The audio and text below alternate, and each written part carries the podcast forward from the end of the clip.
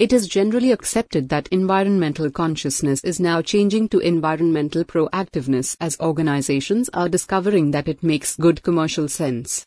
Boards are asking the management to review their policies related to environmental norms, not only to bolster their corporate social responsibility aims, but also because consumers are asking for it. It is widely agreed that consumers will increasingly prefer to buy more and even pay more for products or services provided in environmentally sound manner. Our recent analysis has however revealed four key additional points. Companies are still primarily focused on environmentally conscious internal production. Any company can become totally carbon neutral by outsourcing all its production. Shifting the carbon producing activity upward down the supply chains does nothing more than hide the dirt under someone else's carpet. A holistic approach to carbon management is required, and this is provided by adoption of green supply chain methodology. Environmental proactivism is generally assumed to come at an additional cost to the corporations. It is widely thought that going green is expensive.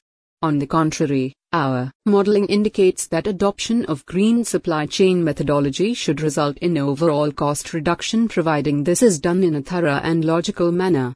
Most business models are focused on growing the volume of their current offerings of goods or services to increase profits.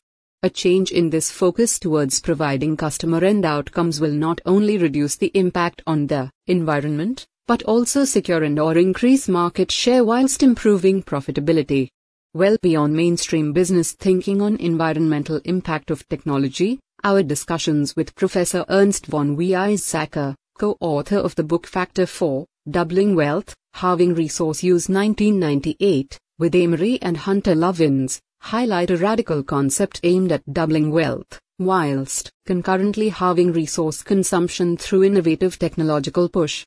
The implications for green supply chains and for business performance more generally are staggering.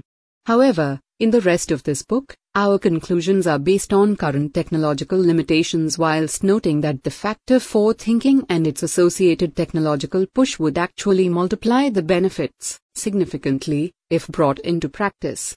So it is clear that a move to green supply chains is not only necessary for sound environmental management, but it is also profitable and provides sound financial management. How can companies start making the move? From our research and practical work in this area, we believe the following five fundamental questions really help to focus the discussion and crystallize action plans. What are the tangible and intangible benefits of moving towards a green supply chain? In our experience, these benefits are frequently neither fully explored nor adequately quantified. Even where a robust analysis is carried out, analysts tend to either ignore some of the potential benefits or find it hard to analyze their full impact on the business. As a result, the overall benefits do not get adequate attention at the board level and therefore do not generate enough interest to release the necessary finance to create the transformation. In one company we know, a large global industrial and building products company with revenues in excess of $5 billion. The task of exploring opportunities in green supply chains was handed over a senior executive as an additional job over and above his regular job, without any funding, clear direction, or expectations. In a situation like this, which is very common, all the potential benefits cannot be fully understood and agreed by the key stakeholders, resulting in understaffed projects and poor implementation. Our analysis has also found that without any new technologies being utilized, just to move to a green supply chain can reduce costs by 5 to 20%. The adoption of new technologies, however, can take cost reductions to a whole new level. In addition, by raising their green credentials amongst customers, employees, government authorities, and other stakeholders, companies also move rapidly towards ensuring a sustainable and successful future. What are the costs, both direct and indirect? This is the flip side of the question above. For the same reasons, while companies have vague ideas of the costs, these are rarely fully explored and analyzed. In our experience, these are also frequently exaggerated because of uncertainty surrounding many of the costs. While all future costs have a certain amount of uncertainty, and there is general tendency to allow a buffer, Our analysis finds that costs of going green are generally more uncertain, but the buffers allowed are disproportionately higher. The indirect costs are generally the source of most complications. It is really hard to estimate costs of process changes, disassembly lines planning and setup, waste collection and recycling modeling, additional research and development, inventory reduction and green supply chain modeling, etc. Once each one of these systems are fully functional, the costs will follow a predictable experience or learning curve pattern, but it is difficult to predict the transitional costs and these make the analysis complicated and perhaps insurmountable for many project teams.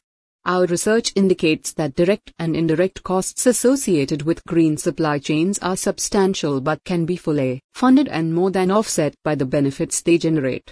What influence do we have over our suppliers, their suppliers, and our customers, especially the party with the most power in the supply chain? that would allow us to jointly work together and move the supply chain towards a green supply chain? This question is easier to answer as most pragmatic managers have a good idea of the relative power balance in their customer supplier relationships. While occasionally the influence is underestimated or overestimated, in general we found that just asking this question helps to focus action in the right direction. Some organizations have broken the intra-organizational silos and started thinking in terms of end-to-end supply chains. However, there are still many more organizations that need to do this. Thinking holistically outside the boundaries of the organization, when applied to green supply chain methodology, can yield some outstanding results. Under this primary question, a few additional secondary questions will help sharpen the focus even further to create the clarity, impetus and momentum towards positive plan and action. Clearly, the organization which has the most influence over an end-to-end supply chain is best positioned to create the clarity and impetus towards the green supply chains. For example, in the retail supply chains, most retailers such as Tesco, UK, or Walmart, USA, are best positioned to exercise this type of influence. However, with the automobile supply chains, retailers have far less influence than the manufacturers.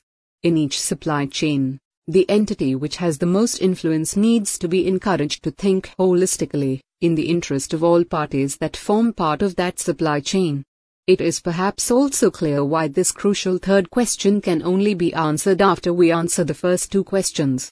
Once the benefits, costs, and influences are clearly expressed, defined, and analyzed, then it much easier to have an informed discussion with the party that controls the supply chain.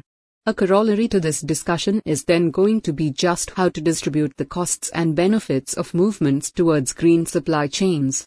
Unless all the incentives are properly aligned, some parts of the supply chain may well end up sabotaging the overall green supply chain project. How will we communicate and measure our progress towards the green supply chain to the key stakeholders? How will we engage them? A new road needs new milestones. Traditional supply chain or financial measurements will not suffice in this case. We found several organizations who have started to make some progress towards vague environmental goals, have defined this in terms of carbon impact reduction but without any clear definition of four or five key measurements that relate to supply chains at all levels. Not only were the measurements not clearly defined, but even the traditional KPIs adapted for the purpose could not be uniformly and easily accessed by the key personnel who needed the information.